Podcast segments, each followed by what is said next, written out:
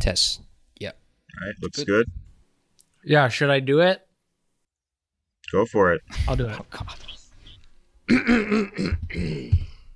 Cause you had a bad day. You're taking one down. You turn into a bug just to turn it around.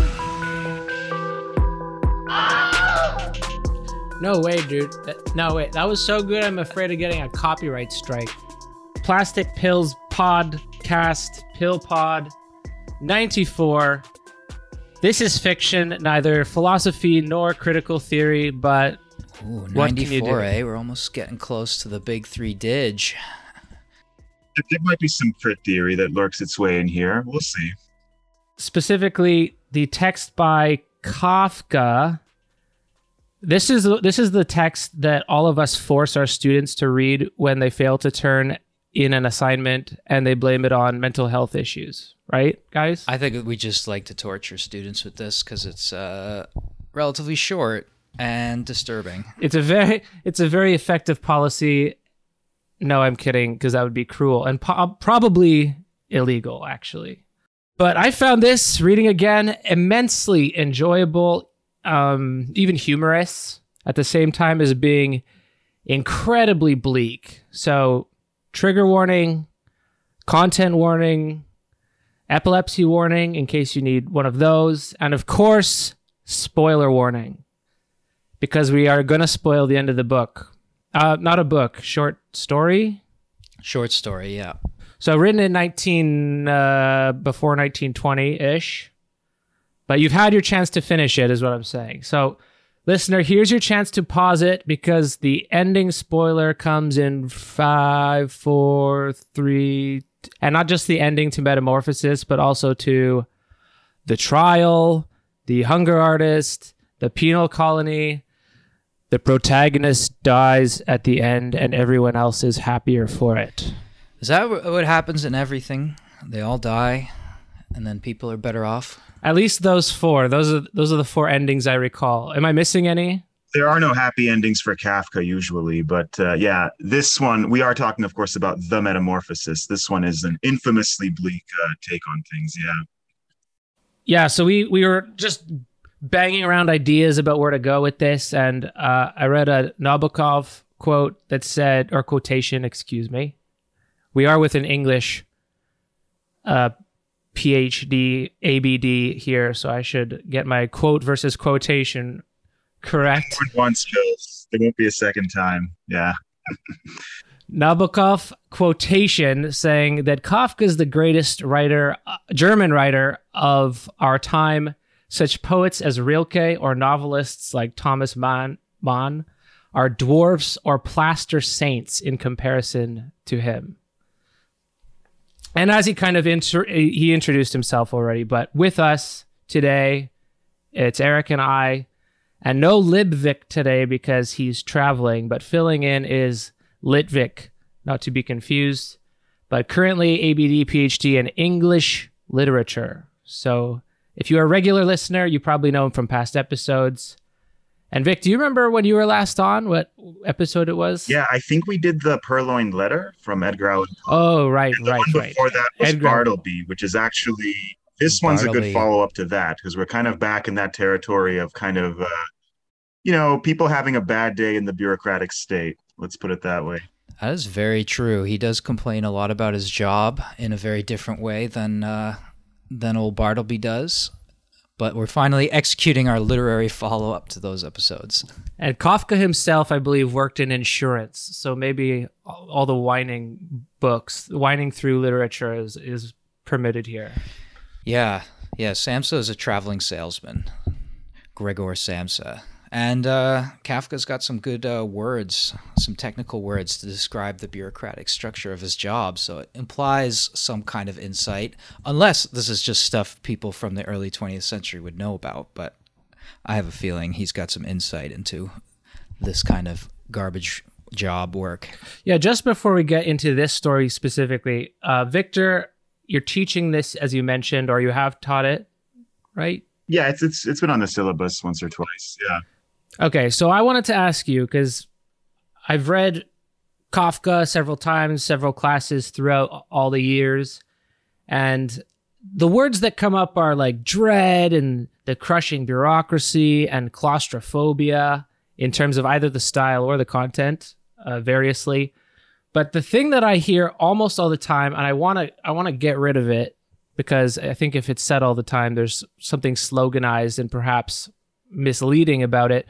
But Kafka expresses the alienation of modernity, which sounds a little vague. I don't like the term modernity so much. So I'd wondered if you could just uh, respond or react to that that that phrasing and maybe enrich it a little bit for us. Sure. I mean, it does start with some truth. I mean, Kafka was writing in the early decades of the 20th century in Central Europe, and this was kind of where we get the the early beginnings of what kind of becomes like recognizably again like the bureaucratic administrative state that has only become more relatable over time. So when we're talking about things like the 9 to 5 office job, you know, this this sense of the the bureaucratic state, um, we do start to see this developing more and more in the larger cities of Europe in the early 20th century, and that's why like it's easy to kind of think of things uh, as as of, of, Kafka perhaps as kind of articulating these anxieties from that time. But it for this story specifically, yeah, I, I think we have to kind of definitely go a little bit beyond that and not just look at Gregor Samsa's famous transformation into a giant insect. Spoiler alert as some sort of metaphor for capitalism or for the sort of bureaucratic state, which it certainly is on one level, perhaps, but also to take this transformation at face value and actually kind of perhaps think about it literally a little bit and consider like, if we take Kafka at his word, like, what are we to make here of this individual who wakes up one day and is completely disembodied from his form? He has to sort of be reborn into the world in a certain sense. And the relationship that he now has with his family, which is completely altered, and all of the interesting interpretive possibilities that that opens up. So, leaving aside for a minute, perhaps, you know, Gregor's relation to like his work or anything like that, or the questions of alienation there, there's a lot of other interesting directions you can take this story because what makes it so ripe and so kind of like continually relevant is that it doesn't really it's very minimal in terms of the commentary. Like Kafka does not give us a simple answer here for like what's going on, what are we to make of this really strange, bewildering story? Like we have to kind of finish it ourselves. We have to interpret it ourselves. So it's one of those stories. It's it's it's very modern in that sense that like there's no easy kind of like moral attached to it. We have to kind of like make it relevant for our own time. And that's one of the really fun things about this story i think is that like it, it, it is surprisingly versatile that way like there are so many ways we can kind of unpack like what happens here and beyond just the typical starting point of you know kind of like questions of marxist alienation or perhaps even abjection there, there's there's a lot of critical stuff that can be kind of thrown at this story but even that kind of is just a starting point i think for uh unpacking uh, Kafka's world here. Yeah. So it's a good uh, way to describe it uh, alienation, modernity. Well, if you want to sound smart at a dinner party, but we got to go beyond it. And, and it, Kafka's writing is, is so significant that he also has an entire uh, adjective after him, named after him, right? Kafka esque, yeah. right? nightmarish complexity, bizarre, illogical, like uh the trappings of bureaucracy being crushed under the weight of a kind of being really low down on the ladder of a giant bureaucracy where you can't really see the top and you just feel like you're subject to arbitrary and illogical kinds of forces. It's one of those terms that I think like everyone is loosely familiar with, but which can actually be quite hard to define. Yeah. So the the Kafka-esque is basically like like you said, Eric, like this dealing with this like nightmarish bureaucratic world where which what's interesting we we start with a very grounded realistic kind of like world but then things quickly spiral out of control and we then start to just kind of have this like weird sluggish illogical sense of things where nothing is really accomplished and the character is just kind of like lost in a maze so it's quite relatable even in the, in the modern world in that sense yeah even in our time that's certainly true although in this text at least the bureaucracy is mentioned, but it's kind of external and it's kind of at a distance. Whereas the only, you know, the only Kafka novel that is properly Kafkaesque is the trial, I'd think, no? Yeah, that's where I could see the alienation description being really relevant because it's also very impersonal. There's no there there seems to be no face on the bureaucracy. It's just this sort of structure, this thing we're kind of caught in the middle of it. We can't see the top and it just feels arbitrary. And but emphasis also on just bizarre and nightmarish too. It's just it's just wild. You have to just kind of accept, you know, the first line transformed into an enormous bug, for instance, here. Uh, it's just something you just have to accept and deal with throughout. And it's a little bit painful in a, in a way to read through it. But yeah, when we're describing something as Kafkaesque, it's just very strange, weird, frightening. It's interesting that you bring up all those words because I thought this was humorous. And same with the trial. Like all these things are rea- are happening to him. The reactions are very funny. But before we get to pulling the pieces of this apart a little bit, I thought I'd just give a summary in case anyone's here doing their their English lit homework. Because the plot you could summarize in a few sentences. The dude, I'll just read the first sentence because it's really significant, very often quoted. Um, one morning, when Gregor Samsa woke from troubled dreams, he found himself transformed in his bed into a horrible vermin. And some some translations say bug, I guess. He laid on his armor-like back, and if he lifted his head a little, he could see his brown belly, slightly domed and divided by arches into stiff sections. The bedding was hardly able to cover it and seemed ready to slide off at any moment. His many legs, pitifully thin compared to the size of the rest of him, waved about helplessly as he looked. And then the entire plot takes place in one apartment um, in the family unit, but the family unit, as you guys were kind of alluding to, it keeps getting disrupted by people from the outside. People from his job come in, um, renters come in, the the cleaning lady comes in, and they all have a different sort of interaction with Gregor, the now insect and the type of or not insect i should say bug or vermin. It's not even said what kind of bug he is. I mean pills's reaction is interesting. I mean i'm not i'm not sure. Well i guess the, because it's not a clear you know allegory metaphor we want to stay away from that sort of thing i guess it really does depend on your sense of humor. And if you're at home in kinds of categories of, of pessimism and nihilism and those sorts, then then this is really you're locked in your house during COVID. Yeah. Oh, yeah. I mean, that's perfect. That really captures the kind of cloistered nature of this whole thing, right? It feels very much like you could go back and read some Gothic literature, like like what's that one, The Monk, or even something old like Castle of Otranto, and it's very cloistered. It's very interiority but in the interiority of rooms and houses, and you just feel very hemmed in. And if you respond to that sort of thing in a humorous way, that's that's your interpretation in a certain way. I'm not sure if, if Kafka's necessarily going there with it, but I mean, one of his uh, the the executor of his state, um, I for, I forget his name, but he described a conversation uh, Max Brod is the executor of his state, and he describes a conversation going uh, with Kafka, um, where Kafka says, "We are nihilistic thoughts, suicidal thoughts that come into God's head." oh, Kafka says, "Our world is only a bad mood of God, a bad day of His." So actually, that opening uh, that opening riff isn't such a bad description. Actually, it's a yeah, God had a bad day, and then He thought of us.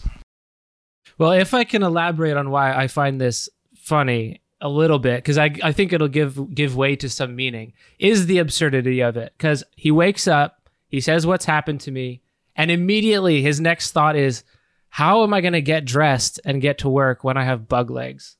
Like, how am I going to make the train on time? I can't be sick today. So there's no question of, oh, what is this? What's happened to me? It's immediately, I'm a bug, but how am I going to get to work? No, and that that's definitely where the comic tone comes from because like Gregor isn't really even bothered by his transformation at first. Yeah, it's more the fact that he's going to be late for work, that he has trouble getting out of bed. And things escalate in a pretty funny way because then he's worried, well, what if my boss comes looking for me at home? I'm already five minutes late. And then, sure enough, you know, you hear the boss knocking at his bedroom door. Somehow he's already there. The boss is arguing with his parents. So it really escalates in this like nightmarish way. But there's definitely kind of like a comic takeaway that you could have from all of this. Like, Gregor seems to be more than anything else worried about losing his job. So the whole transformation into a bug thing is is almost like secondary to his uh, his financial obligations at that point. And the very I know we well okay we should explain why we're gonna not do an allegorical reading. But as soon as I read this part, I'm like, oh, it's about depression. He doesn't want to go to work, but has to has to get out of bed, and then his family is increasingly tired of him like sitting around in his room. I was like, okay, this is about depression. But reading um both Nabokov and Deleuze and Guattari, who I think are quoting Nabokov without saying his name, There's, they say you cannot read this as an allegory. It's not a metaphor. And since we have our Peirce expert and what a metaphor is as a sign and all that here, I wanted to ask you, Eric, what you thought about reading this as a metaphor or an allegory or something that means like a one to one comparison, a sign and a signifier. Yeah, well, I, I wouldn't I, wouldn't fix a meaning to it, right? Like it's not a, it's breaking conventions, whereas in Peirce symbols are conventional meanings. On the other hand, metaphors are more allegorical, right? They they set up a likeness between two things. Like an allegory is an extended metaphor, for example, right? It's an extended metaphor which you describe in detail, and everything involved in it is meant to, you know, mean something else to provide some kind of comparison, you know, for the literary folk, right? A comparison without using like or as. But what is it? A metaphor for depression? Okay, maybe. Is it a metaphor for like the weight of capitalism, right? This is the early days of capitalism. You got to think there's World War One ramping up, going into it in the background of this as well. There's there's all kinds of you know you know, Marx had written about the Jewish question, and that question was still very much alive at this time, even before World War II. Um, and in a sense, you can't pin it down to any of those meanings because this is so domestic in a certain way. There's no, there's no, there's no proof in the text. There's no evidence in the text you could really draw upon to nail it down as a metaphor for this or that thing in a comparative sense. It doesn't form, I mean, Peirce would call it a likeness what is this like? It's it kind of is what it is in a certain way, and we have to do the work. Yeah, and just to add on to that, what's what's really fascinating here is that you don't even have to look for a metaphor because the metaphor has already become literal, right? It's not that Gregor is like a bug or that he is bug-like. He literally is a bug. So that in itself kind of like slaps you in the face and like presents you with the physical, like literal nature of this transformation, right? So in the way, and especially in the fact that Kafka doesn't actually describe him in detail, but he just kind of leaves it a little bit ambiguous. But clearly, there's been a physical transformation. He already is kind of steering us maybe towards looking at this in in more grounded terms, which is kind of what makes this again so weird and unsettling even to read because there there's this weight, there's this physicality to this world that Kafka is describing, even though it has like all the appearance of a nightmare you really feel like you're there with Gregor, kind of like figuring things out for the for the for the first time in this new state. Yeah, and metaphors tend to take you somewhere else, especially allegories, especially religious allegories. They tend to point somewhere else. They point to some transcendent other place, right? But you know, Kafka's favorite line: "Oh, there's plenty of hope. There's an infinite amount of hope, but not for us." Right? We're that we're that those bad thoughts in the head of God, right? We can't escape. So metaphor is no escape for us. Allegory is no escape. There's no transcendence within this immanence. it's just we just have this this shit show that Kafka describes for us. So I mean that's that's also coming from your reading of Nabokov, right? He's saying this this is not the closest thing we get to a metaphor in this whole story is probably the apple which we'll get to a bit later. But everything else really just is a head scratcher. it's it's really weird. And we sh- we we should also point out as well that so Nabokov was like no- notoriously kind of adamant about people not allegorizing his own work, and he was especially kind of like uh, critical of Freud and psychoanalysis. So.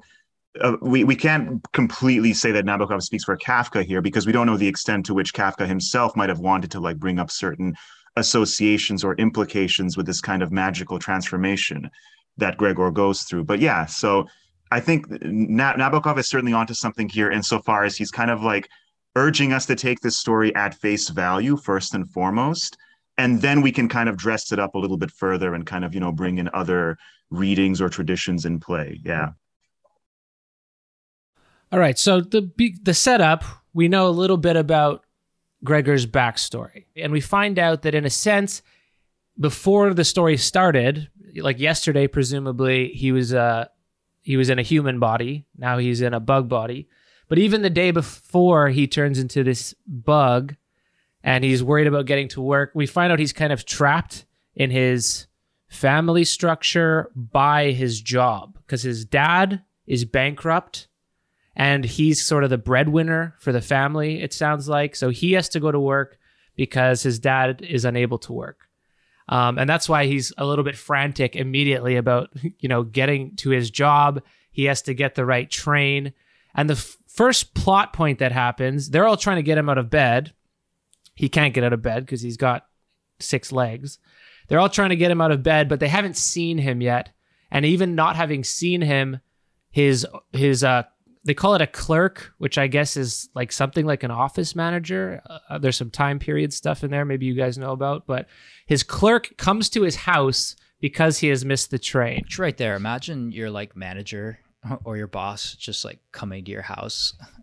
That's that's already pretty scary. That's already a kind of yeah. invasion. I don't know if they'd regard it the same way at this time, but that is very much you know, you can't you're trapped in this house and yet your boss is there with your family like being like hey oh my god. And some of the shit he says to gregor too is just insane. I would quit my job but obviously he can't. There's a lot of reasons why he cannot.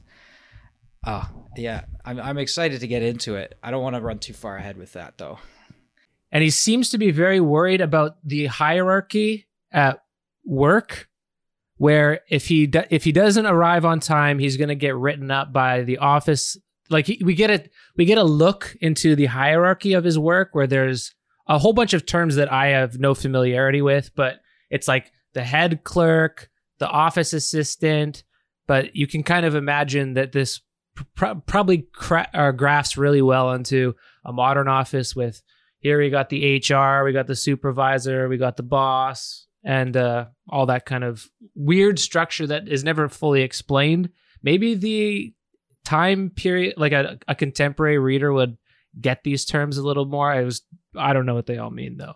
And it's it's it's worth noting too that Gregor seems to have had some sort of military background. So I don't know how much that kind of influenced how he sees his workplace, but it, it does seem to be very regimented, very hier- hierarchical. Like he is that kind of cog in the machine. But what's also interesting about his family status or his home life is like even though it seems like he's just living at home with his parents it's like actually they're living with him.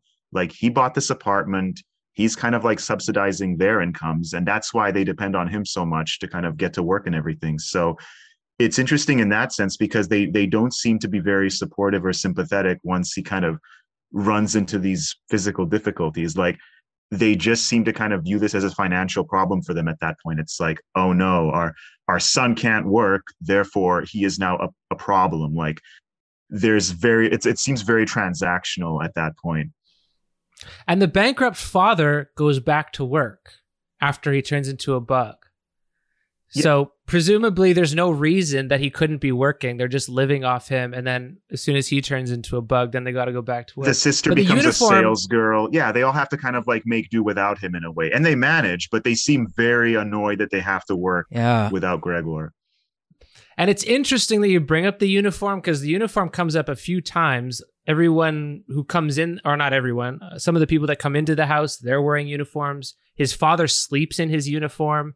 There's a picture of Gregor on the wall with his military uniform.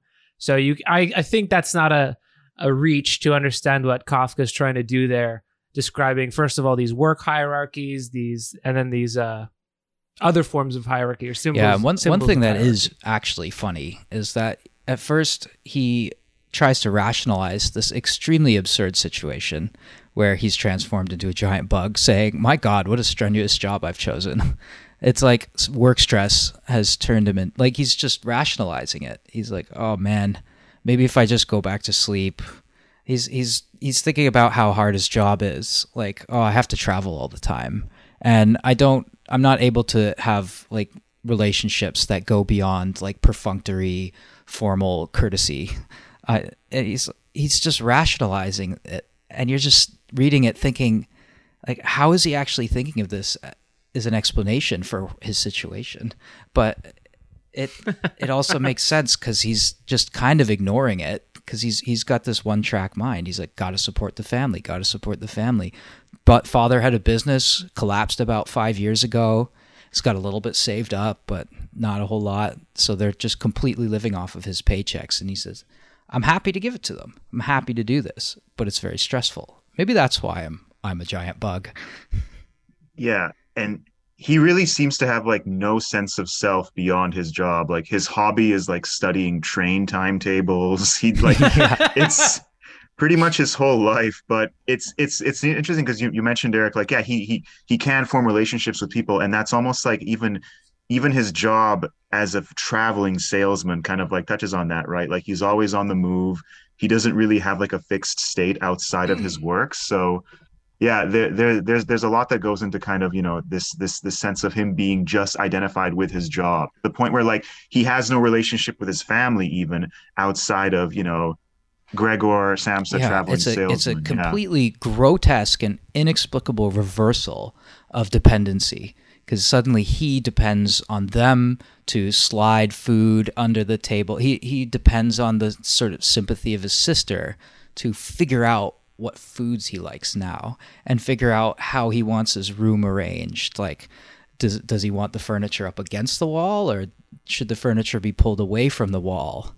And he's kind of listening in on what they're saying, but he completely depends on them now, even though for presumably about five years they've been completely dependent on him. And then it's just an inexplicable reversal of that. And it, it generates a little bit of sympathy for Gregor right off the bat for that, I think. But then you understand it's like, but how can you live with this bug in the house? yes, this sounds a it sounds a little bit like it could be autobiographical. I don't know because I didn't want to psychologize the reading because I think those are off, often the most superficial readings. But the the the structure, I guess you could call it the Oedipal structure, just being penetrated all the time by these bureaucratic structures from outside. We get a real sense of there's no boundary of the house from external bureau, bureau, oh, excuse me, bureaucracy and internal bureaucracy. And I just wanted to read a, a quotation that illustrates this. So his bo- he misses his train, and his boss or chief clerk, whatever that is, comes in to his house, and he says, "Mr. Samsa, what is wrong? You barricade yourself in your room, give us no more than yes or no for an answer. You are causing serious and un- unnecessary concern to your parents, and you fail. And I mention this just by the way, you fail to carry out your business duties in a way that is quite unheard of.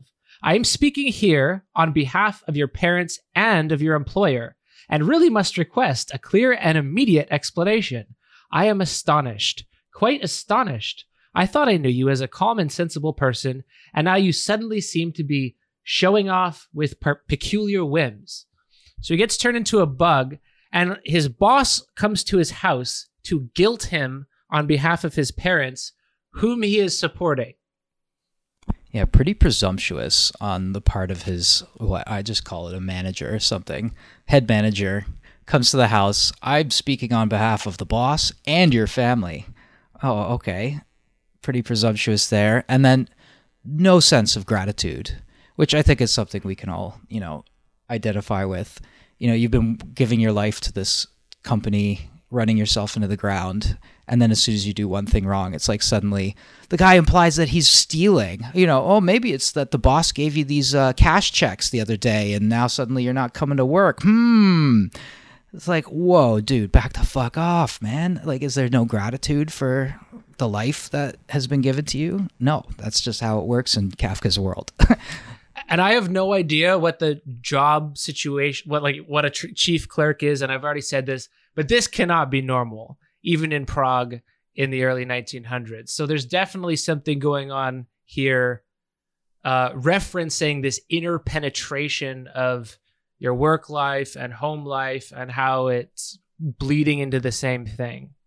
Yeah, we we we know that Kafka himself didn't have like a great relationship with his father, and he actually referred to like the family unit in some of his letters as like an organism. So he he might be drawing a little bit from his own experience here in terms of some of the anxieties or re- resentments even but even without getting all like autobiographical on it yeah like there there there's this enormous like tension and anxiety that clearly is all kind of like building up here where everyone is outside his door. Everyone expects something of him. And it's like in a way gregor is just like starting from scratch here. He's figuring out his own body. He's just like almost been reborn in a certain way.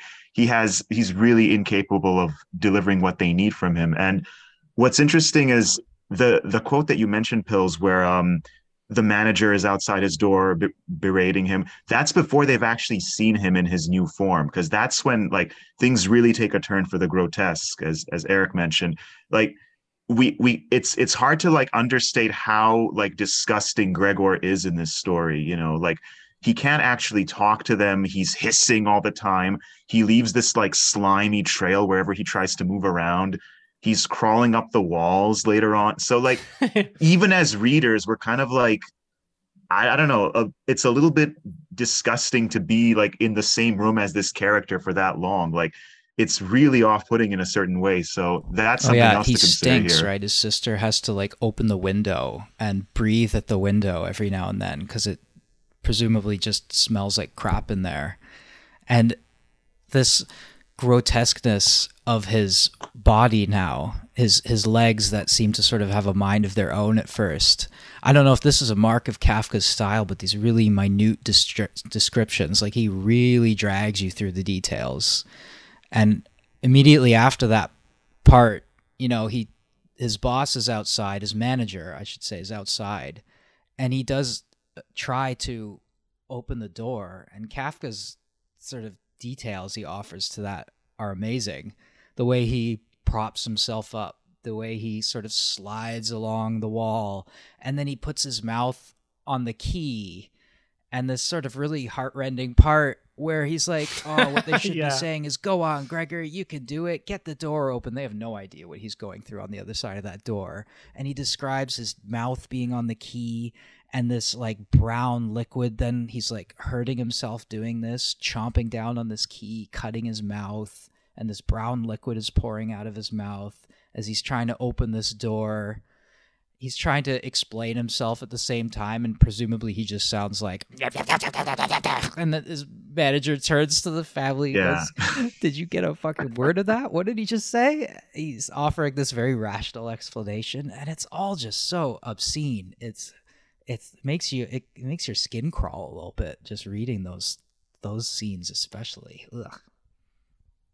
Yeah, it, it's it's almost like in some ways Kafka's like daring us as readers to be like disgusted in the way that the family is. It's like, all right, what? How much further can I go before you like feel that feel what the parents are feeling, basically? Because that I, I think yeah, that's actually where a lot of the narrative tension here comes from. Because like, there's a lot of sympathy that we would want to have towards Gregor, but like he is a man-sized insect. You know, like at, at a, at a fundamental level, like it is off put putting here. The character's associated with something which is just like gross. So right away, we we ourselves have to work to have any sense of like human empathy for this yeah, which individual. is such a contrast with what you might read at this time too. I can't imagine, you know, reading this versus reading, you know, what would you be reading at this time, like The Great Gatsby by Fitzgerald or The Sun Also Rises, which are, are very sort of prim and proper and polished and elegant, and they don't take you into this grotesque world of disgusting juices and slimes and buggy legs and these extremes of like oh so sad for gregor but he's so disgusting at the same time. How am i supposed to feel? Yeah just just just to mention the closest precedent for that would be something like probably Dostoevsky's Underground Man, like you know somebody who's clearly like isolated and like aloof, but like not disgusting to this level, yeah. Like, but someone clearly undergoing some sort of like existentialist trial, yeah. Or in terms of the bureaucracy mechanisms that you're trapped in, the one we read, Bartleby, uh, around Yeah, this absolutely. same period, except there's no like that's a, a, a description from outside. And what I was thinking, this this is the short story takes what two hours, maybe three hours to read. Just the the plot you could summarize in three paragraphs and finish it easily. The plot doesn't really matter so much as what Eric was talking about these minute and intense descriptions not only of the world and like how he's trying to get his pants on, how he's trying to open the door, but also his feelings, his feelings of of like I don't I guess he doesn't really feel revolted by himself. He kind of understands why his family is treating him this way, but his expectations from his family, but compared to their responses to him, he looks around hoping to see this, but instead he sees them doing this, and he doesn't really identify I mean, he he kind of shows some understanding of why they would be treating a man-sized insect like this, but he doesn't really that's not part of his shock, I guess you could say. None, No. of, none of his shock comes from being a bug. It comes from the way they treat him for being a bug. Gregor is actually quite curious about his new situation. Like he's kind of exploring his legs, checking things out, and it's it's more so like his family who are like completely disgusted by what he has become. Like there, yeah, there. It does kind of pose the question of like you know, if his family was was able to accommodate him in a certain way, would would would this necessarily be a tragedy? Because yeah, like spoiler alert again, the story ends in Gregor's gradual death because like he's abused by his family. They don't know how to take care of him properly. And eventually he just like feebly crawls off and dies. So that's it's the family's actually relieved at that point. And it it, it, kind of again suggests that maybe if they had just sort of uh, interpreted the situation differently gregor didn't have to be like cast out in this way because gregor as a bug is not like terrified of himself it's more so that everyone else around him doesn't know what to do with him anymore at that point How do you read that? If you want to well would- wager. he doesn't fit into conventional social frameworks anymore right like physically and socially there's something about him which can no longer be classified and that's where like it, this opens up in so many interesting interpretive ways because like is is gregor like disabled in a certain sense is there something queer about him is there some like beyond just the sort of marxist financial implications here there's there's clearly ways in which like the family fail as caregivers towards Gregor's new state, right? Except maybe the sister, because the sister does seem to at least try to like, you know, bring him rotten vegetables and stuff and kind of like try to see Gregor as a bug, but everyone else is just like not having it. Which, by the way, she's not abusing him. He he only wants to eat rotten vegetables. No, no, no. She this brings point. him milk, which he's like, yeah, what the fuck be is his this? I want like drink But she she arra- she arranges the room for him so he can crawl more freely. So actually, the ultimate betrayal is her because she's like, we would be better off if we just forgot that he was our brother and let him die. Wh- Whereas she's the only one who shows any amount of uh, empathy for him at the at the first couple days or the first we don't know how long the story goes on exactly but at the beginning she is the only one who still sees him as gregor or tries to and the real tragedy is eventually yeah, in a she way, right? up. She kind of drops this reasonable thought saying, you know, if if he really was my brother, if he really was our our Gregor, he wouldn't put us through this for so long, right? And Gregor's getting a little bit pissed as the story goes on because they're sort of losing their, you know, they're losing their will to do what they're doing.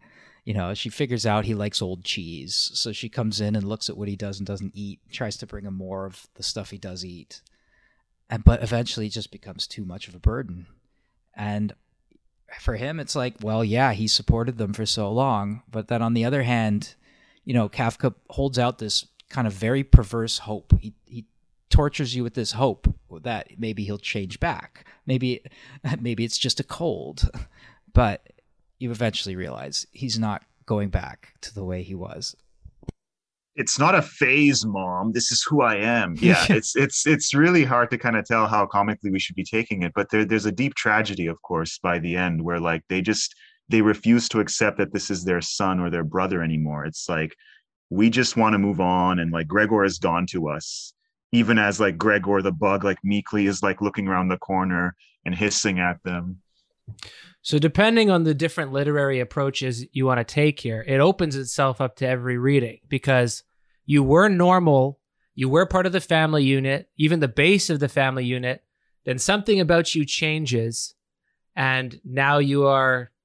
We, we kind of try to accommodate you for a little while, but eventually you just become a complete annoyance. And everyone wishes you would go back to the way you were or just die.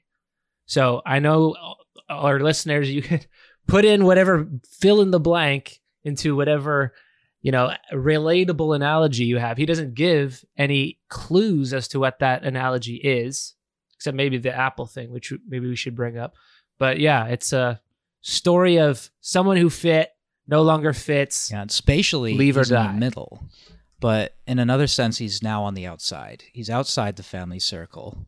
But spatially he's in a room in the middle of the house. There's doors and rooms abutting on his room on either side, and he kind of is flitting around inside this little cave that becomes real nasty and smelly.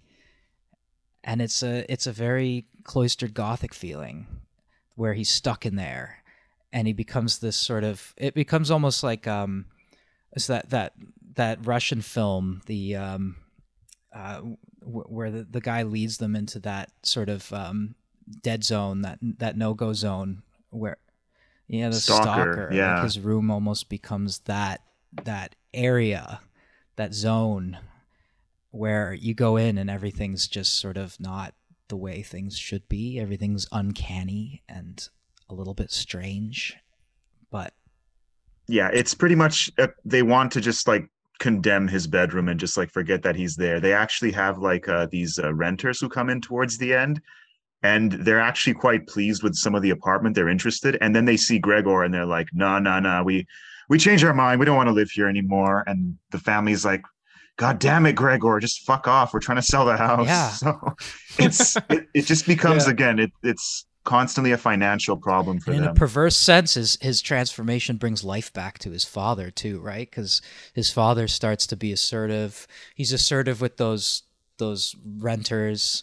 He's also much more assertive towards towards Gregor. He pokes him with the broom. He he he kind of corrals him around with weapons and then he eventually bombards him with apples when they have this confrontation and this weird little dance as he can't turn very well. So he kind of charges at him and the father sidesteps and then he slow gregor slowly turns and then charges at him and they have this weird little dance and then the father just ends up sort of putting apples in his pockets because now he's like dressing up and going out and he has this regular these regular clothes on now before he's just kind of sitting around in bathrobes and sleeping at the table and and having breakfast for like 4 hours a day. And then his father's kind of life comes back to his father again and you get this sense oh my god was this like the family became dependent on him to the point where they were becoming slovenly and they were not thriving.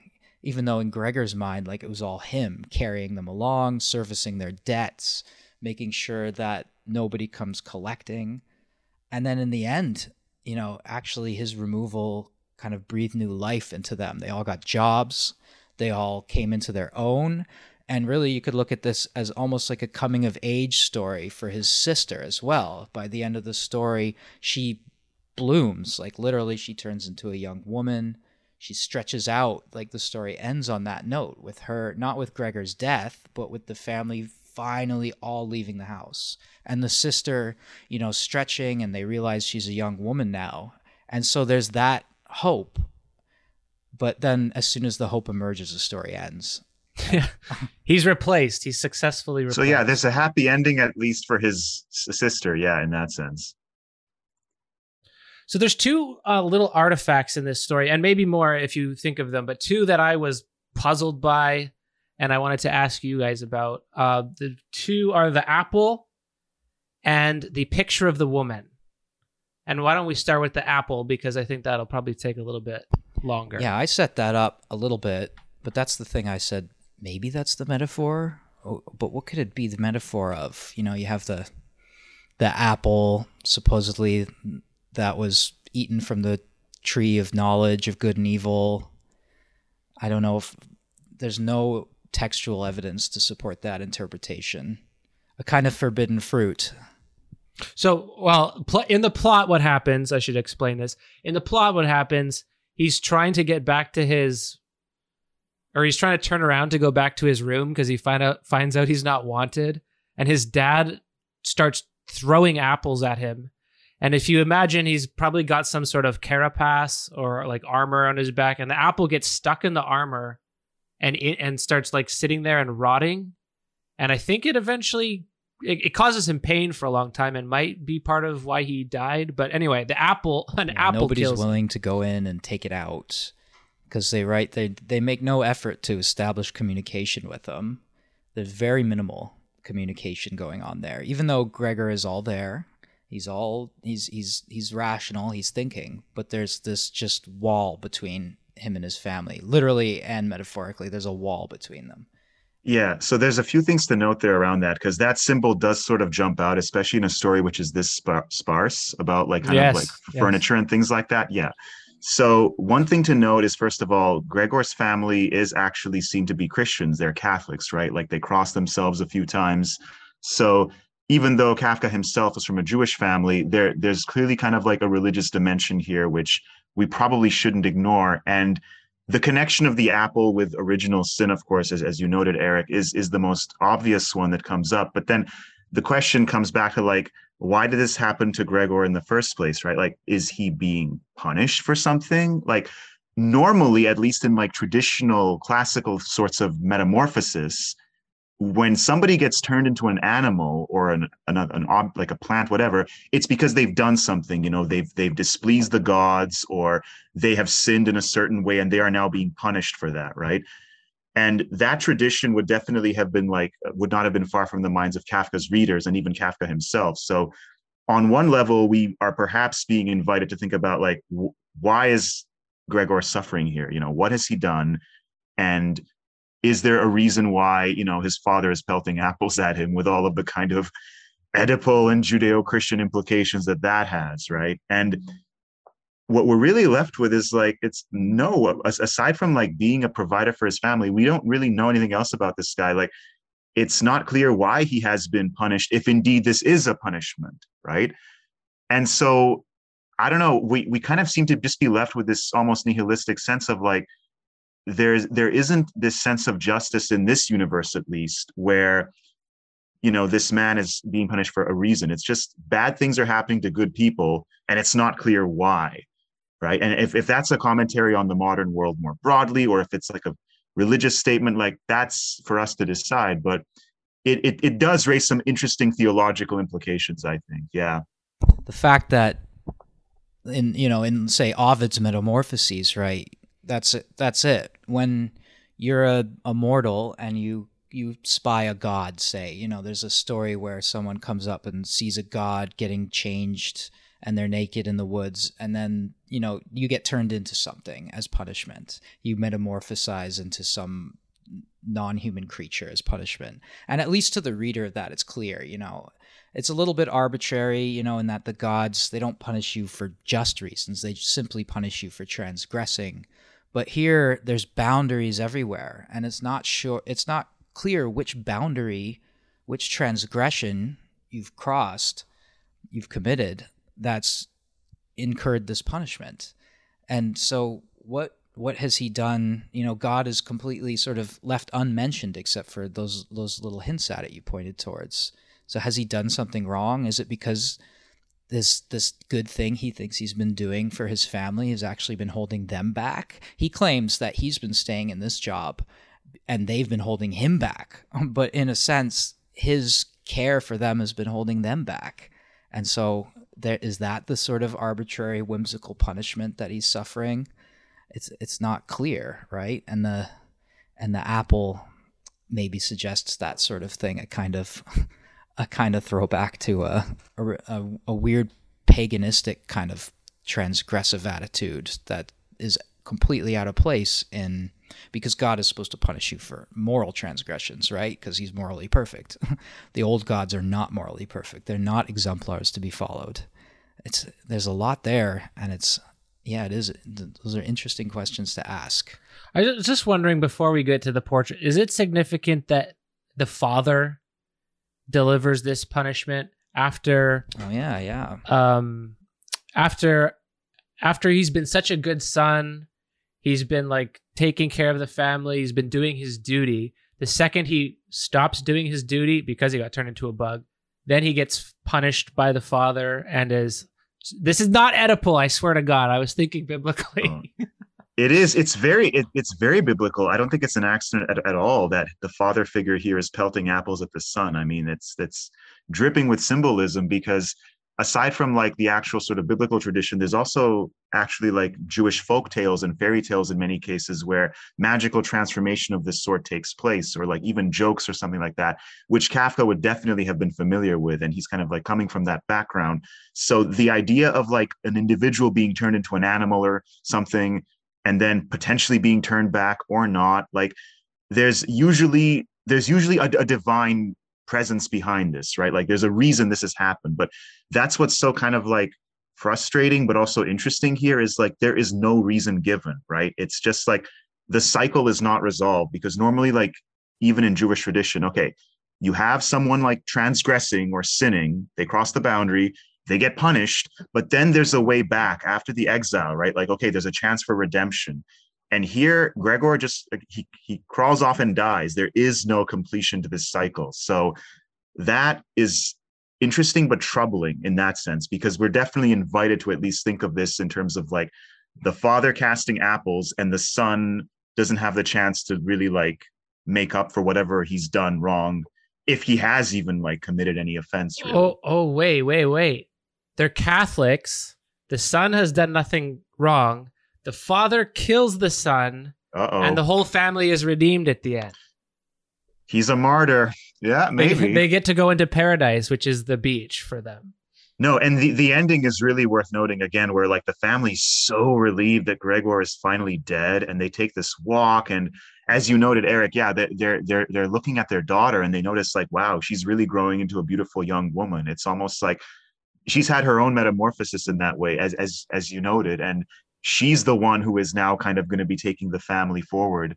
So, yeah, in, in one way or another, Gregor just needed to get out of the way from their perspective, but it's it's not a very happy ending for him. Yeah. Okay, so if we're done with that, I don't know if it's a Christology or just an absurdist dies for no reason. This this one is even more puzzling though. The second thing that and I, like you said victor because everything's so sparsely described this really sticks out.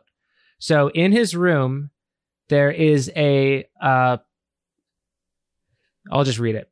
There hung a picture that he had recently cut out of an illustrated magazine and housed a nice gilded frame. First part.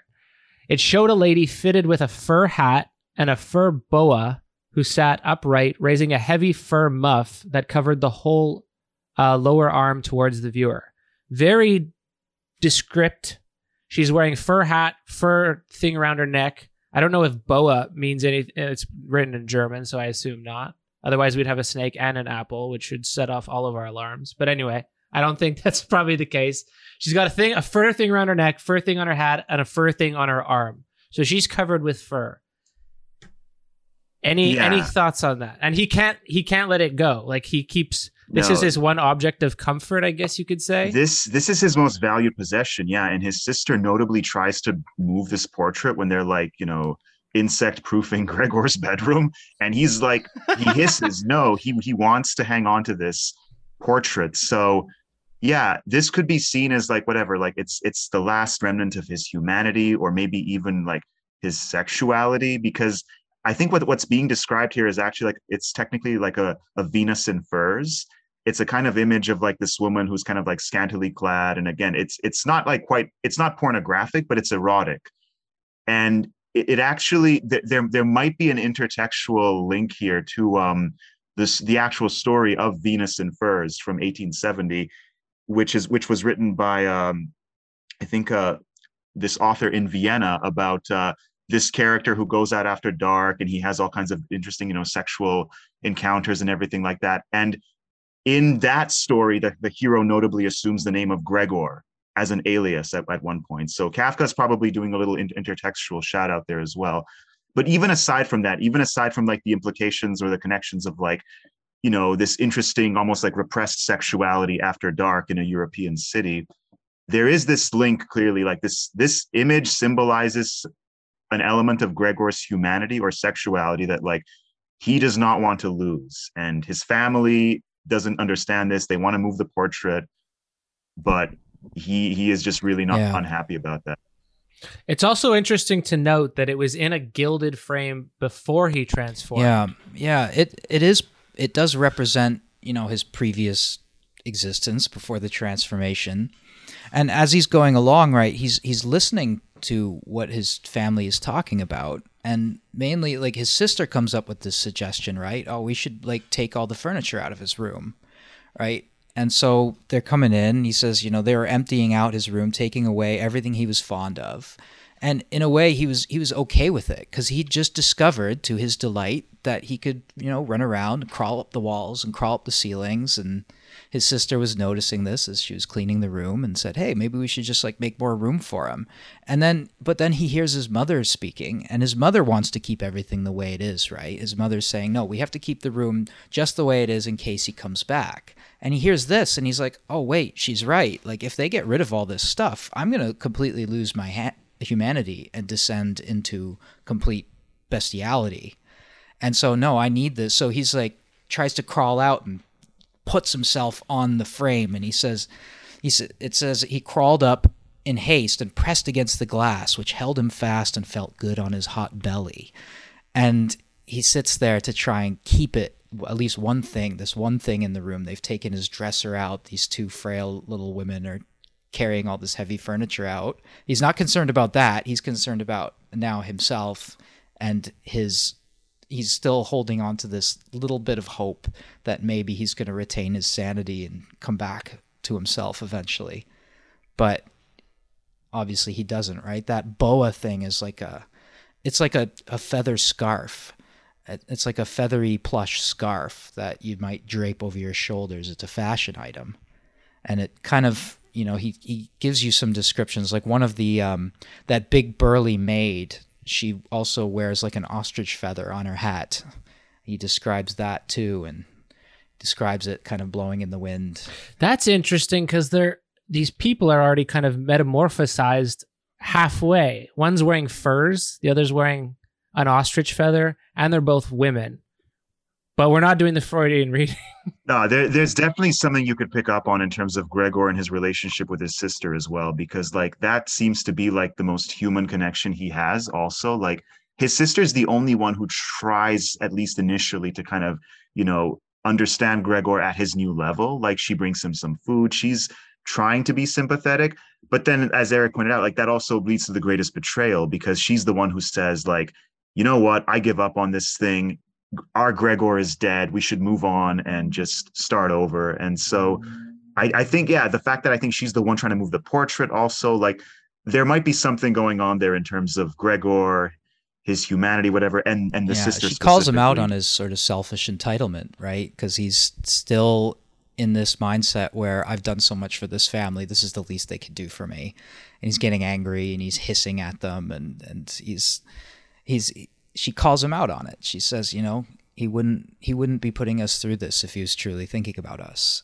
He was only thinking about himself, and he never kind of realized that. He, his own sense of self-realization and gratitude was actually predicated on his family depending on him and becoming enfeebled in that way. And then this is kind of a poetic justice where he's actually the one who becomes dependent on them and becomes more and more feeble and bestial to the point where you know they drive he drives them completely nuts and father throws apples at him, sister gives up. He he crawls out in the room to try and listen to this violin music, and he has this. At one point, he just has this complete deranged fantasy where he's like, "I'm gonna bring my sister into my room and never let her leave, and she's gonna play violin for me forever, and we're gonna live happily ever after." And you're just like, "Oh no, he's he's lost his mind now. He's completely sunk into this fantasy of just him being the center of their world. And it calls they call him out on that right? Interesting it's, it's cool interesting. that way. So you have no patience for know the- gregor. Yeah. The Deleuze and Guattari reading of this exact scene is he wants to reinscribe the Oedipal triangle that he lost by becoming a bug. So to reinscribe the Oedi- Oedipal triangle, he tries to attach himself to this picture as the mommy side of the triangle. Her his sister, when she chastises him there, it's actually out of jealousy because he wants the picture more than he wants her. So that's why she turns on him actually because he wants the picture more than he wants her.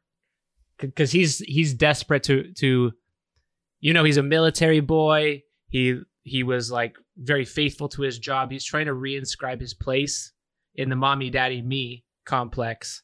And that's why his sister who's also competing for that spot rejects him. Yeah, and Eric, it sounds like you're really uh, taking the family's view, viewpoint on this, which is quite interesting. Because yeah, I mean, we you can look at it from that point of view, where like all his life, Gregor has been used to kind of you know like being the center of attention that way, and now his sister's kind of overtaking him in that dynamic, and it, it leads to this sort of like crisis for him. But it's it's it's cool that you mentioned the violin because that's actually something we haven't touched on. Because the yeah, his sister's music especially towards the end of the story, seems to be kind of like what brings out some of the last shreds of Gregor's humanity before he finally dies. And there's actually, I think, a, there's a quote, there's a line where he says, uh, he specifically kind of like asks himself, like, quote, was he an animal that music could move him so? He felt as if the way to the unknown nourishment he longed for were coming to light. End quote. So, like, he's he's all he's like the question is raised of like how much of an animal has this person become how much should, should we be dehumanizing him and how much might there be a way for redemption here and it's it's it's cool that it's actually his sister's music that might be like something that could help him here but it's his sister also who like in the end like cuts him off and says nope i'm i'm i'm done with this like this this creature So you're Litvik, so I assume you'll be able to answer this question easily off the cuff. But this music calms the savage beast thing, I'm sure that has hundreds of allusions in literature. Is this referencing any that you can think of? nothing in particular but what's what's really cool is that or quite disturbing in in some ways here this question of dehumanization is like is almost anticipating something that of course kafka would have no way of knowing but the the dehumanization of his of, of gregor and more specifically of of course of like certain ethnic groups later on in the 20th century is something that becomes quite like foregrounded here around the music because his family is just they've they've given up on thinking of Gregor as a human, right? And even in this moment where his sister's playing music and Gregor actually comes towards the family in their living room and he wants to be part of this moment, that's when they like shoo him away. They're like, "We're done with you. We do not regard you as one of us." And that's when the question is raised by Gregor himself: Am I an animal now? Then why am I still being like moved by this music?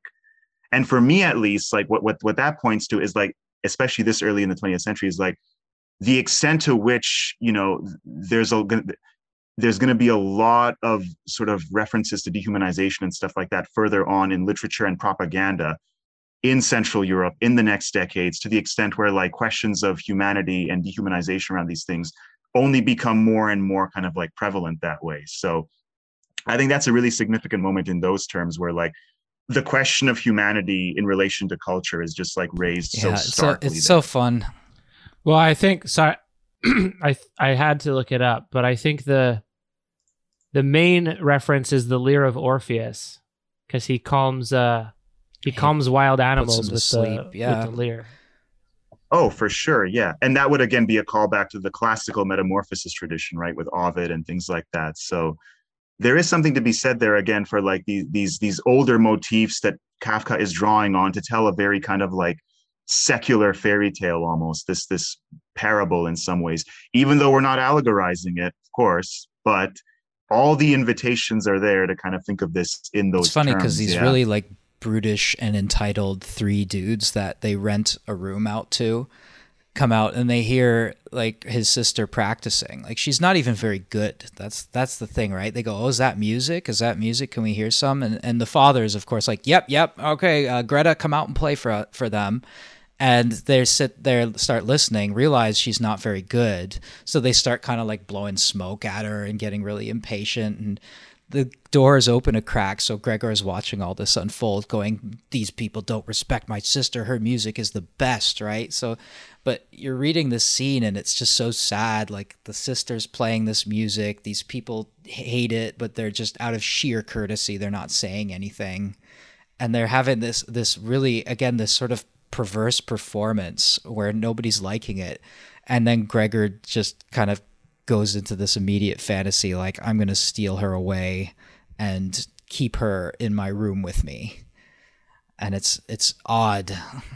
Well does he go that far? Does he just want to like fund her music at the conservatory? Because i think he's sort of like he's yearning to be the breadwinner again right? That that's kind of what the music also brings out in him. He's like i can help her but i need to like reconnect more with this music but then it they that's don't That's what i thought here. he's like you know he's right after that quote you mentioned he says despite his transformed state he said he was resolved to push his way right up to his sister and tug at his skirt as an indication to come into his room with her violin. He intended never to let her out of his room again, at least not as long as he lived. His horrifying shape was to be beneficial to him for the first time. He would be on guard at the doors of his room at once and spit at his assailants like a cat but his sister would remain with him, not under compulsion, but voluntarily. She was to sit next to him on this couch and incline her ear towards him. Like he goes on and on in this just this fever dream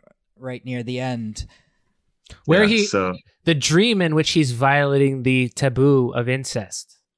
You could take it there for sure, but then it's punctured because then the actually the the the roomers, the rentiers, they the renters notice him and go, "Mr. Samsa," and they point at him, and then the music stops, and his sister kind of just goes into this trance. She's like so depressed, I guess, uh, uh, by this whole experience, and they then the then the room renters threaten to leave because they're like this disgusting, you know, beast that's been right next to us this whole time and the family's been keeping this dirty little secret this whole time because they know he's been in there yet they've been trying to like squeeze a few extra bucks out of the apartment by renting some of the space yeah the house the house gross. value instantly plummets once they realize there's like a man-sized cockroach living in there but Yeah. giant vermin bug maybe yeah so that that that uh, passage you read eric that that does kind of like evoke a beauty and the beast scenario where like you know he's the sister would be trapped with gregor and she would slowly heal him with her music. Yeah it's maybe maybe there is an ancestral taboo here which which has also been crossed but um lots to think about yeah.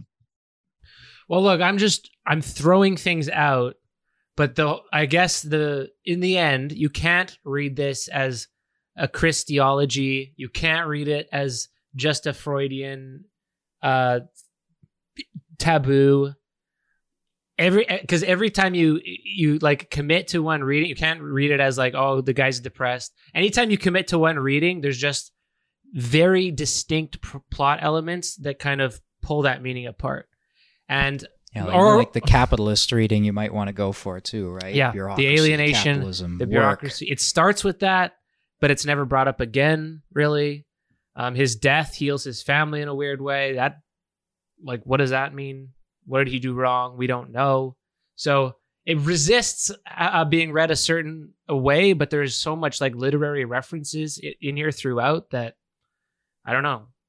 That's probably intentional. I'm not good enough with literature to know, you know. but it's it's it's what makes it so rewarding too because like it, it doesn't sort of like tie itself up. We have to actively kind of like work as readers to sort of figure out how this is meaningful or like useful for us right?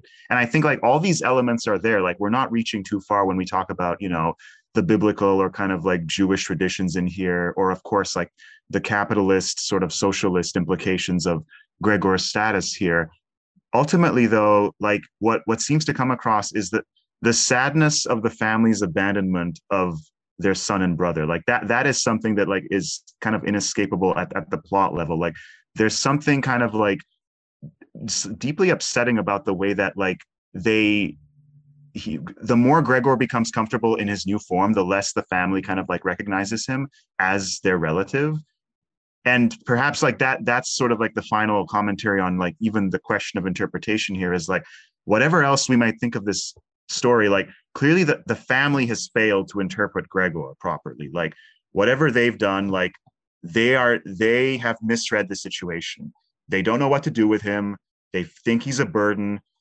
And gregor again is not like disgusted by his form. He just he needs some sympathy and understanding and they do not provide that for him. So whatever we are supposed to do with this story like clearly the family kind of is a warning of what maybe we shouldn't be doing. So that's yeah, and the one thing that we did not bring up that I would like to bring up that was my favorite part, it's not the plot elements and it's not the symbolism, but just the even in translation, like I would love to be able to read German to get the sense of it, but these punctuated sentences with vivid descriptions, like I said, I find the absurdity of some of the descriptions kind of funny, but it's short sentences, feels a little bit claustrophobic. There's very, uh, uh, I want to describe it as a compressed sense of time, um, like an urgency that's felt throughout that never is actually, you don't know what you're being urgent about, but it feels compressed, claustrophobic. Anyway, I'm describing my affective sense of the story because uh, I that's really the thing that kept me going was like I can I how fast can I read this? But then eventually sitting there and reading it, this I, f- I fell into the pace of it, which I really appreciated a lot. And you can't get that if we are doing your homework for you with this episode. You can't get that from hearing a summary. You got yeah, it's really got that sort of James Joycey kind of element of of a of um, a moment in time being really really dragged out across many many pages, and it does jump around in time, but the the barrage of details and the kind of painful extensions of, of what's happening just through sheer description is is uh, is definitely you know this is the time of modernist literature right? They're experimenting with form. They're trying to push the envelope of what you can do with the short story form which which is not that I as far as I know it's not that old at this point the short story form. The 19th century maybe this is when short stories really became you know solidified as a as a uh, as a respectable kind of literary vehicle. And now in this early 20th century you have you know Ezra Pound make it new and and Kafka's certainly doing something here with that. Well most yeah, of the what, shit that what, I read these days is like you you read the novel that is just meant to be turned into a movie. Like Game of Thrones is the best example the the internal thoughts are like not all that interesting. It's heavily plot based. I was thinking this whole time this could only be probably a short story. It couldn't it couldn't even be longer than this and you couldn't adapt it to a visual presentation because so much of it is dependent on his observations of of things around him, his own thoughts, his family's thoughts, his family's actions.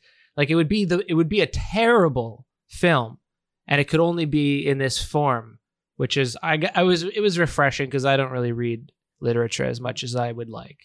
No, but that's a great point. And yeah, th- this is not a homework read at all. Like it's a really fun story, e- even in like the tone, as as you were noting, pills. It's so understated in comparison with what's actually happening.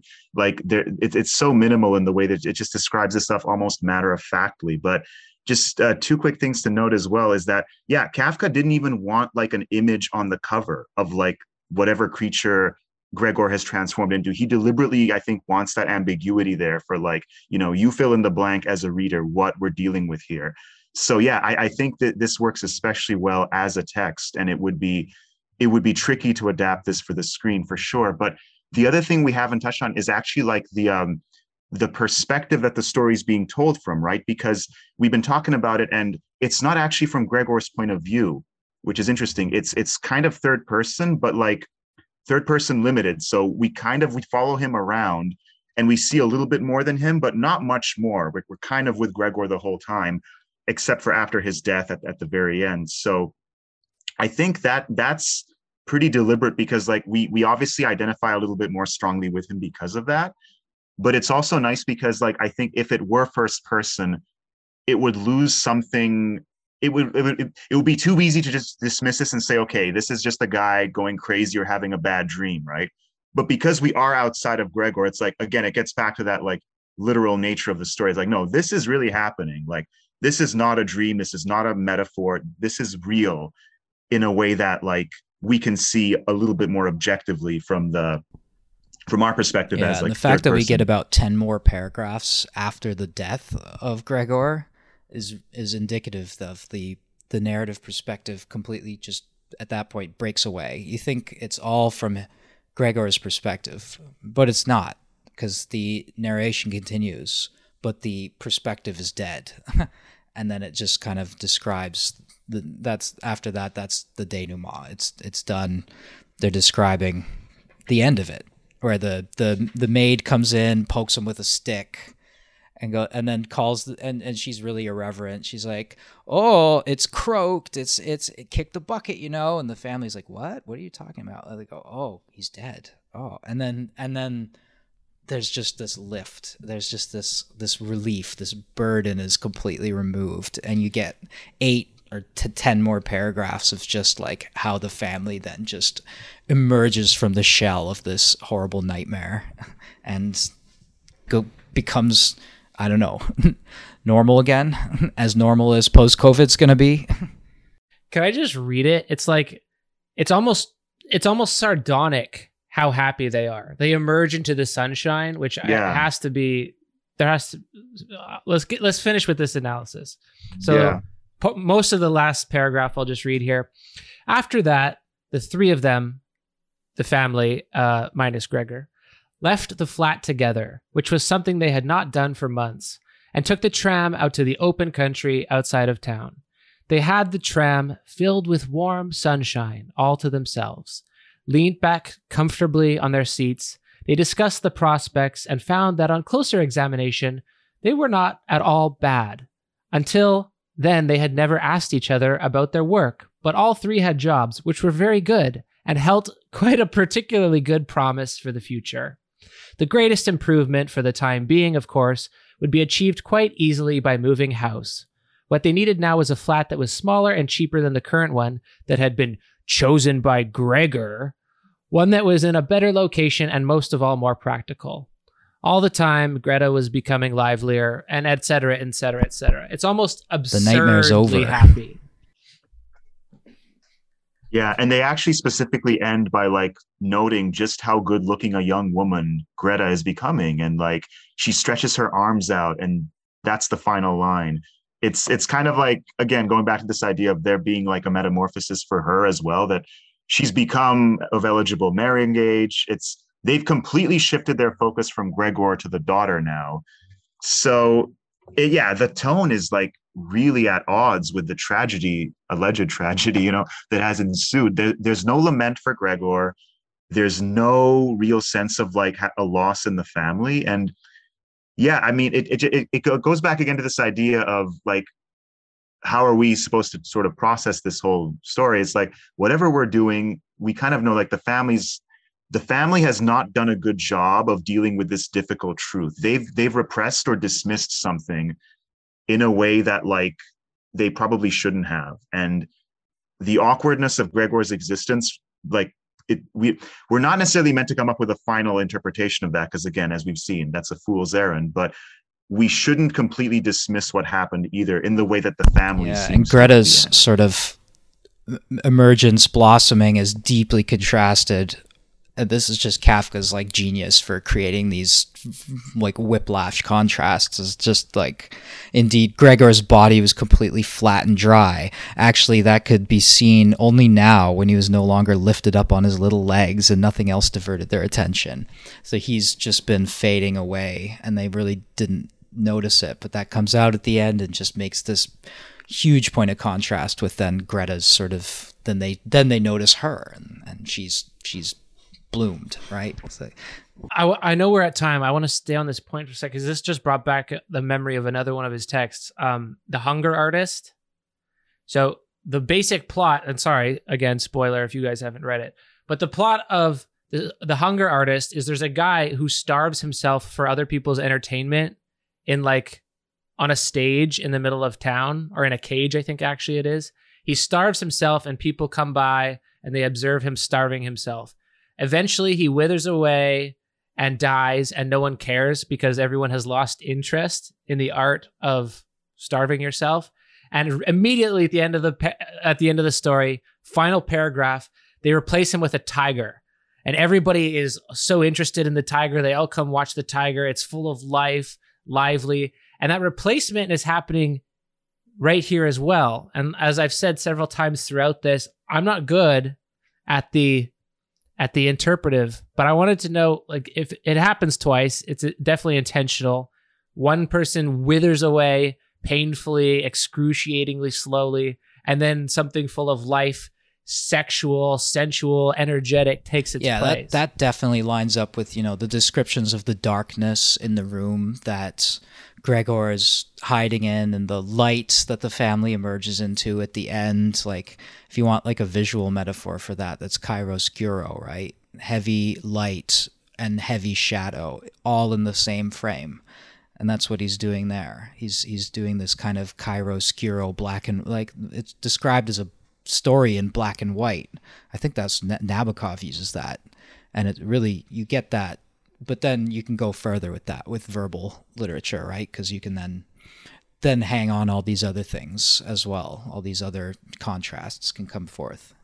Yeah, and in, in, in some way, again, like the, the contrast between Gregor's transformation and his sisters at the end is it, it it does sort of like draw attention to itself, and especially in the way that the family seems to have somehow stifled the son's transformation, but they're they're really happy about the daughter's changes. And again going back to the father like pelting apples at the son and it's those apples which ultimately like lead to the wound that kills gregor.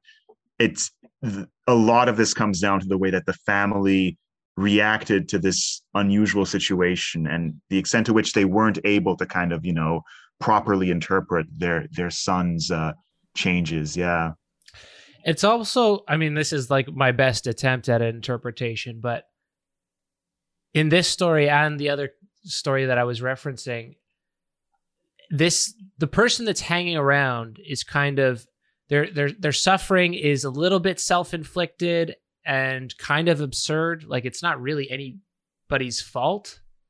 Um, but they they they continue until they die. Then it's a relief to everybody, and then we can you know move on with our lives and kind of replace it. Which I guess points to a bit of just suffering's absurd. You you try to put meaning on it, but ultimately it matters to you. No one else is expected to care, and they're probably annoyed that you have to go through this anyway. Yeah, and it also kind of speaks to the commercial or transactional nature of a lot of these relationships, right? And yeah. even maybe like the transactional nature or the sort of the fleeting nature of this story in itself like the act of storytelling is over the novelty is gone all right we're just going to dispose of this now and move on to the next shiny thing. But should we be doing that? I mean there, there there's different ways in which this sort of theme of like you know replacing what is withered with something new and fresh is, is kind of uh, clearly being played with here by kafka yeah. So they you and said at the beginning they don't have happy endings but technically they do it's just slammed into like four lines at the very end well you know, if you're like Eric and you're with Team uh, Patriarchal Father, then of course it's a it's a, it's a happy ending. But Gregor isn't doing so well. No, just one one last little note on the I on on the German term actually for Gregor's uh, insecthood here, because I think this might help us sort of put a bow on some of this at least. Uh, So we talked about how he's called a monstrous like insect or vermin in English, but apparently in German, the term is it's an older term that Kafka uses. I'm gonna try to pronounce it. It's a Ungeheuers Ungeziefer, which has implications of, of something which is no longer suitable for sacrifice. So like something old and disgusting and like no longer like acceptable in a certain way. Hmm. Is the no longer part of the word? Because like a uh, fallen, a fallen thing.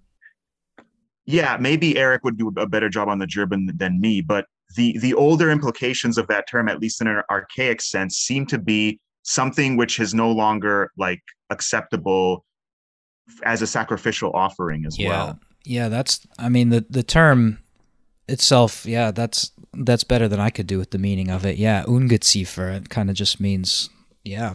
And it, it means bug, vermin, but then it has all those those older implications. Fil- yeah, filthy and un- unclean in a way that in Jewish traditions especially refers to like, you know, like ritual cleansing and sacrifice as well. Yeah. Could you call it like a pest in English? Because we refer to pests as Yeah, my translation's enormous bug. unwanted. It could be insect, could be rodent, could be weeds. Yeah, it wouldn't it wouldn't capture all That the kinda sort thing. of Yeah. meaning you're missing in the German. there's again as as as eric brought up like the sense of the grotesque and the disgusting is really important here there's just there's like a primal reaction to like wanting to get rid of this thing whatever it is at least for the family and then as readers we're kind of like you know we are left to decide how much we agree with Yeah. them yeah It's fallen, it's unclean. The nightmare is over, but there's a odd taste in your mouth at the end. No matter how happy that ending is, Kind that's of- not gonna that's not gonna erase. well if if this was a movie adaptation you can just see like greta's has a baby or something and like all of a sudden the baby's legs start twitching and like and the f- transformation fade to black. begins again. Yeah, question mark. Yeah. Well, listener, and you guys, uh, the nightmare of this podcast is over, and we can. It's it's pretty sunny here, blue sky. We can. Yeah. It's a beautiful fall day. It's yeah. a little late, but it's fucking cold. Anyway, we don't need to go into that. Uh, thank you so much again, Victor Litvik, for showing up. Do you want to? Do you want to shout out to anything? Do you want people to follow you on anything? yeah, so I'm on Twitter as well. Uh, you can probably put the link in the video description. But yeah, other than that, um, definitely check out this story, even if uh, we've kind of unpacked it for you a little bit, because again, it's not a homework read. It's a lot of fun. And there's really, regardless of all that we've kind of like talked about, there's no final say on it. Like the whole point is that everyone's going to get something like interesting and unique out of this kind of a story. So It's Yeah. a trip either way. and people are pe- people are still reading it. Like it's got. Uh, for good reason yeah it, it, it does speak to something that is clearly still relevant in our- Verwandlung. I'm sure it's read in- It's sure it's read in in queer theory, disability studies, all that kind of thing. Anyway, uh, thank you, listeners. This has been uh, something like 94. I hope that's right. 94 feels like a, a little bit of a Kafka-esque number. It's not quite anywhere, but it's almost almost somewhere. Triple digits, here we come. So with that said, you've escaped the maze, and uh, you can ascend into the warm light of day as long as you have a brother to sacrifice. Yeah, I'm gonna go have an apple. Made me hungry. All right, goodbye. Ciao. Bye.